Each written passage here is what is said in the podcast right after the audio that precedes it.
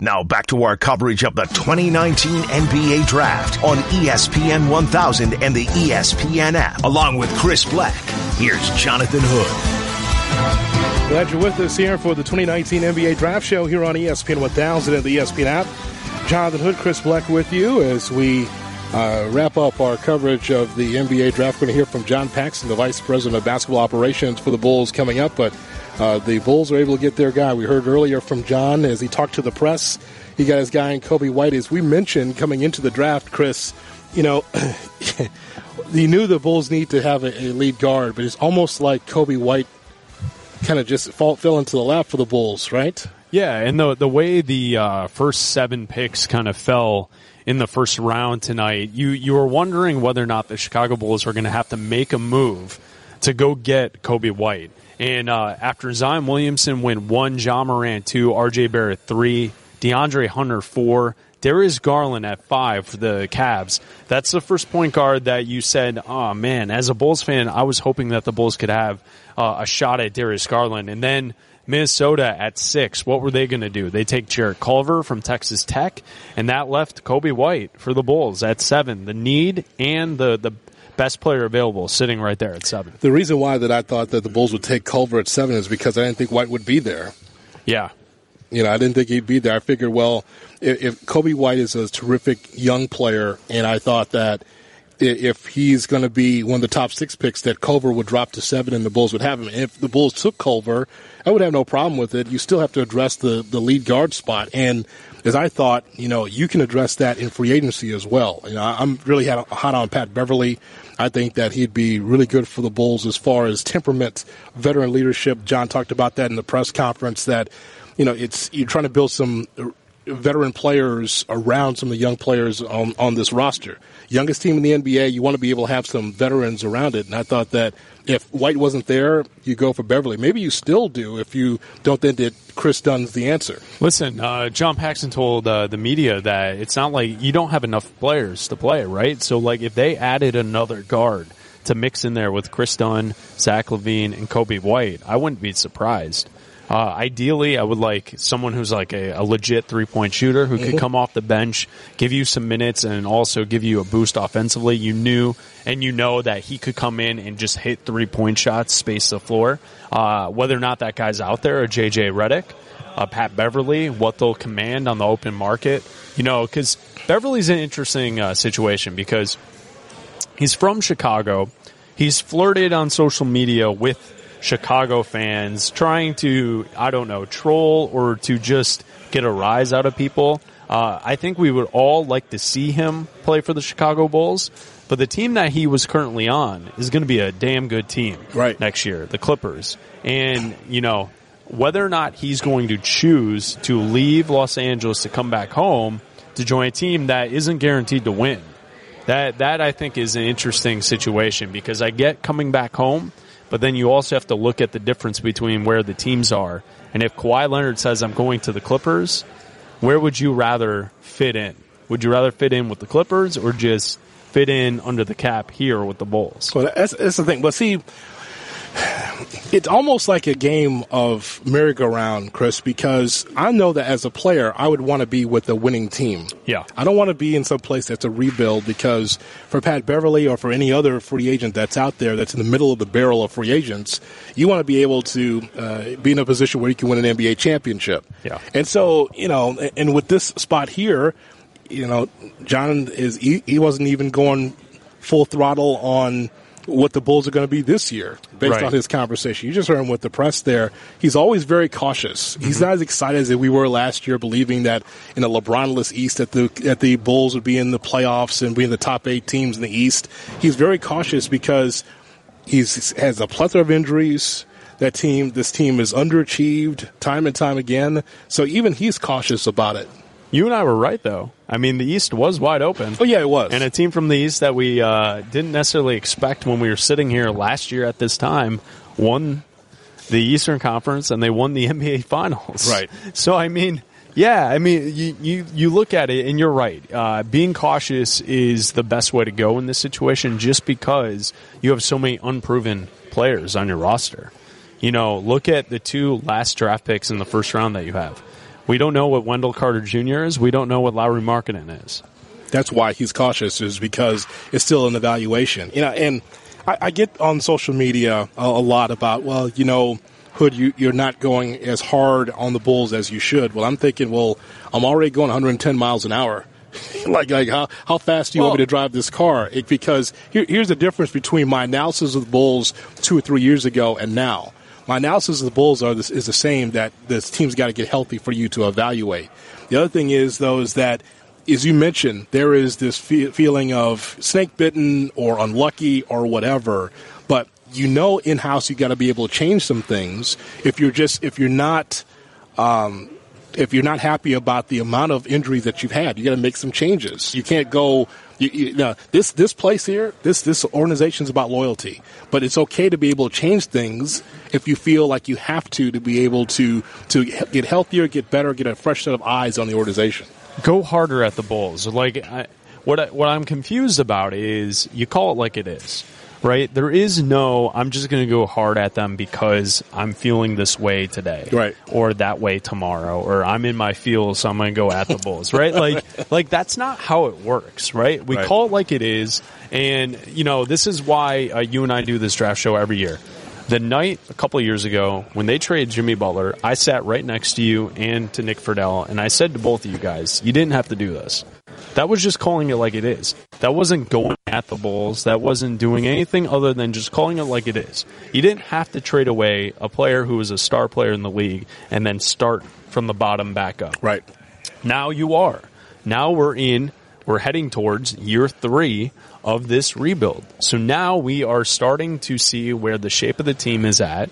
And then we have to start asking questions and looking for answers based on what they've compiled that's not going like what what more do Bulls fans want? Just calling for their jobs? Is that is that the take? See, like the thing that I have and a problem with that is like, don't we all already know that?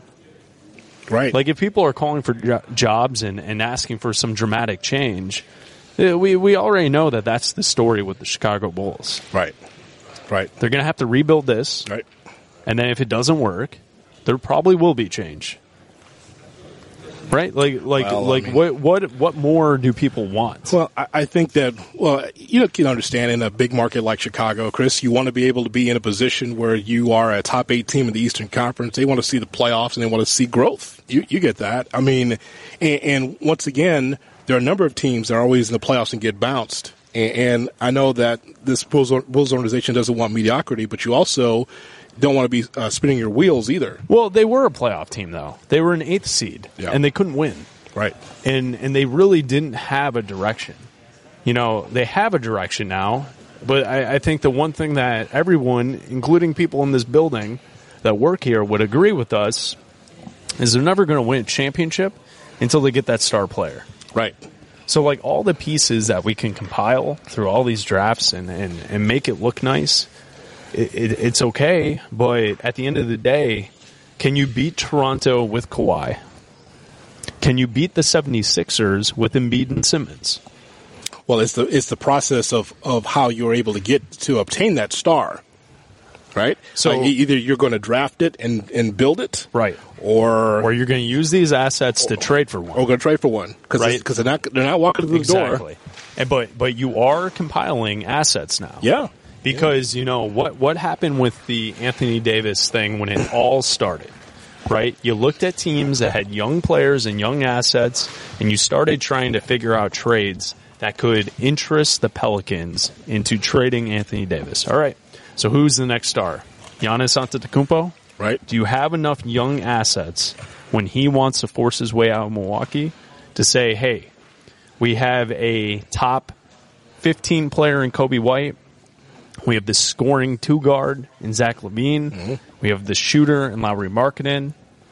We'll trade you that for Giannis. Right. Because because it, what's going to happen? Either someone has to become a star out of this group that you've drafted and compiled, or you're going to have to trade for one. Right. You got to be able to do something one way or the other. Yeah. Uh, but cultivating talent is, right. is so important for this organization. There's no question. As you're listening to the 2019 NBA Draft Show here on ESPN 1000 and the ESPN app, along with Chris Bleck, Jonathan Hood with you as we broadcast live from the Advocate Center here in Chicago. The uh, Chicago Bulls are able to get their guy. They get uh, Coby White Um, and as we mentioned, Coby White is exactly what you need if you're the Bulls, a guy that can be an igniter offensively. And, and I think one of the key things that John talked about, we talk about when he comes here, is is that the philosophy offensively, Chris. That is something that we talked about in within the draft show. Yeah. Uh, about trying to be able to have a different philosophy offensively. One of the reporters mentioned 2021st in pace. That's going to change here, especially when you have a an igniter like White as your lead guard. Yeah, they're tied for 20th, uh, 101 possessions per game last season. So obviously with White here, he's going to push the pace. The Bulls are going to have more possessions. Um, he's a better shooter than what you've had at point guard as well. So you would think that the uh, true shooting percentage for the Bulls would jump from 28th because that's what's been a problem. I, I've said it on these draft shows the last three years. The biggest need for this team is more shooting. Right. So they, they have acquired that in Coby White. I agree with that. I, I think this is a great pickup. And, you know, we come into this uh, day saying starting point guard is what they need in shooting. They've uh, addressed both of those needs. Yeah. Playoff team? Well, I mean, you know, you know what happened last year when we when we did this with with John. Is that how we should start this when he walks over? I think we start off by saying we're not going to say playoff team like we did last year. I think that's because you know what? Because you put the brakes on it before. You know, you, you don't want to talk about it then. Uh, I, I stand by that assessment. They have the talent; they just weren't healthy. Right, right. What do you think of? of I remember when Lauri Markkanen was was drafted, and I thought, you know, he wasn't the best player at Arizona. Mm-hmm. And I thought, you know, you need to be able to have him be in a position where he can get up and down the floor. We knew he could shoot the basketball a little bit, but I thought, again, we're only talking about a, a sample size here because it was not a full complement of games. I, I, thought that from the little bit that we saw, there was flashes there from Markkanen. But again, we got to see him for a full season. You know, I was surprised that in the fourth quarter of games, he disappeared at times. Did you were you surprised at that last yes. season? Yes. Um, I don't know if that has more to do with Zach LaVine dominating the ball late in the game, and I know more of that will happen with Otto Porter. But I think Bulls fans are looking for Lauri to kind of take it into his own hands to finish games for the Chicago Bulls. Right. I could, I could totally see that coming forward in the next season. You're listening to the 2019 NBA Draft Show here on ESPN 1000 and the ESPN app, live from the Advocate Center, along with Chris Bleck, Jonathan Hood with you. Please be joined by the Vice President of Basketball Operations, John Paxson, is with us here on ESPN 1000. John, welcome. Thank you. Uh, before we talk about what you've done, what did you think of the draft overall? Chris and I were going back and forth. We thought at the top, top ten, there's some quality players there. There's there's some projects in the middle, and it, I think it got better in the second in the second round. What do you think of overall the draft? Well, I, I think at least what it showed us was that kind of beauty's in the eye of the beholder. You know, I mean, our our draft board it looked a little different than the the way the draft went. You know, so. Uh, but that's that's the way it is, you know. I mean, and, and a lot of teams look at their rosters. They maybe try to address needs, or you just you know you fall in love with the uh, guys. Maybe it's his athletic tools or skill level, and, and you go with it. Um, but you know, for us, it, you know, we feel like we we got what we needed tonight in terms of where we were drafting, and we feel real good about it. Uh, take us inside the draft board. When Coby White was sitting there at seven for you guys, you had to be ecstatic because as we were sitting there watching these players and teams, Minnesota and the Hawks jump Yeah. up ahead of you, we were worried that there wasn't going to be a point guard on the board for you. Is that what you were targeting, a point guard for seven? Well, we, we weren't targeting. We had our, our board, and you know, with when you're drafting in the top ten, we, we would have gone according to our board. So if guy if guys were gone, we would have taken a, a player that we we had there. So and we were all we were prepared for that. I think what getting Coby did it it changed kind of our focus in the second round. Um, had we drafted a different position in the first, we would have been looking for something different, you know, in the second. So that for us, that's the way it kind of played out. And uh, but we, you know, we, we, every team views things a little differently.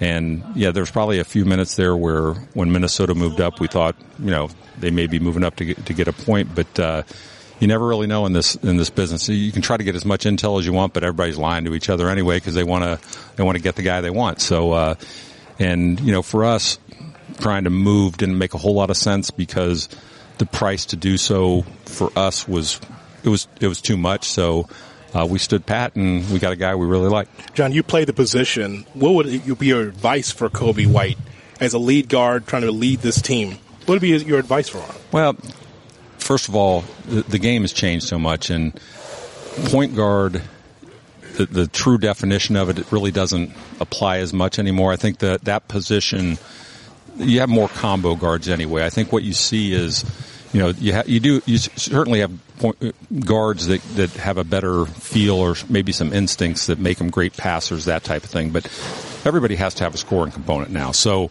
um, I think where Coby has to grow, first of all, he, he's really fast. He can play that push game. He's going to have to learn when to rein it in, you know, hold back, uh, understand decision making a little better. But again, none of these guys are finished products. You know, they they're they're all going to learn. They're all going to get better. It's on us. It's on our coaching staff to to put them in positions where they can learn to to make better decisions. So, but you know, as we delve into it and we you know we meet him, get to know him this is a young guy that's that wants to be good and will put everything into it. So I think when you guys get to see him, get to know him a little bit, he, he's a great kid. He, he, he, really is. He raved about the meeting he had here at Advocate Center yeah. with you guys. Tell us about that meeting. What happened, and, and who who do you talk to besides Jim Boylen? Well, we, we visited with him. All you know, all of us do. You know, we sit in a room with him and kind of put him through the you know the torture chamber. You know, but he was such a genuinely nice young man, uh, very open about everything that in his life and his experiences. You know, he's had the he lost his dad a couple years ago, and uh, but but when he got with Jim, Jim had taken uh, some video, uh, some clips of him that were really good, some clips that weren't so good, and just they went through them and they talked about basketball. And when we got him on the phone tonight after after the draft. Uh, you know, he referenced that and said he's looking forward to, to more of those things. And I, I think it's what it's, it showed Coby, and I, I our players have learned in the in the time that they've been with Jim after the you know we'll call it the rocky start is that Jim genuinely cares about these guys. He invests in them, and you can't be a good coach in this league anymore if you're not investing in these in these players. Uh, the time, uh, being sincere, uh, they they have to know that you, you genuinely want them to be better players. And, and he's doing that. I think Coby saw that in the meeting. I, I really do. Along with uh, Chris Bleck and Jonathan Hood, and talking to John Paxson with us here on our 2019 NBA Draft Show here on ESPN 1000 and the ESPN app. I want to get your thoughts on something that you said to the press earlier. Of course, we're not going to see a lot of players play 82 games anymore. Things have changed in that regard. But is load management something that you've been thinking about? You have the youngest team in the NBA, and you think, hey, these guys are young. They just want to get down the floor. They just want to learn. Is load management a concern for you? It's it's uh it's on the radar of everybody now. Mm-hmm. Um, you can call it what you want, but it's basically managing players so that uh, you try to keep them as healthy as they are. Um, we all pay attention to it, but you know there there is the mindset for all of us that as as much as these guys train and as great shape they are, and you even think about our league now where they they've uh, you know no longer have four games in five nights. They've reduced the number of back to backs. You would think that you know that that players would be able to to manage games and th- those minutes more and more. But I personally feel it's you know th- these kids start playing basketball all year round at a really early age now. And I think, you know, you go through AAU basketball, they're playing 70 games a summer and honestly, it, it never really ends for them. So I, I think the the toll on them as they get to the league has become great. So the the idea of managing players is going to be a priority for all of us. And you know, the the one situation that we can look back on this year that we've talked about is you know, we had the four overtime game in uh, in Atlanta, and we had a lot of guys play big minutes, and we talked afterwards about you know, maybe we should, uh, you know, do some things. I, I, think we went to Zach and said, hey, you know, maybe, but to Zach's credit, Zach, that we were playing Atlanta, you know, turning around and playing him. To Zach's credit said, no, no, I'm, I'm playing, you know, I'm, you know, so we're, we're going to have to, and I think all teams are looking at this saying, okay, be more proactive in terms of maybe how we, we do rest guys.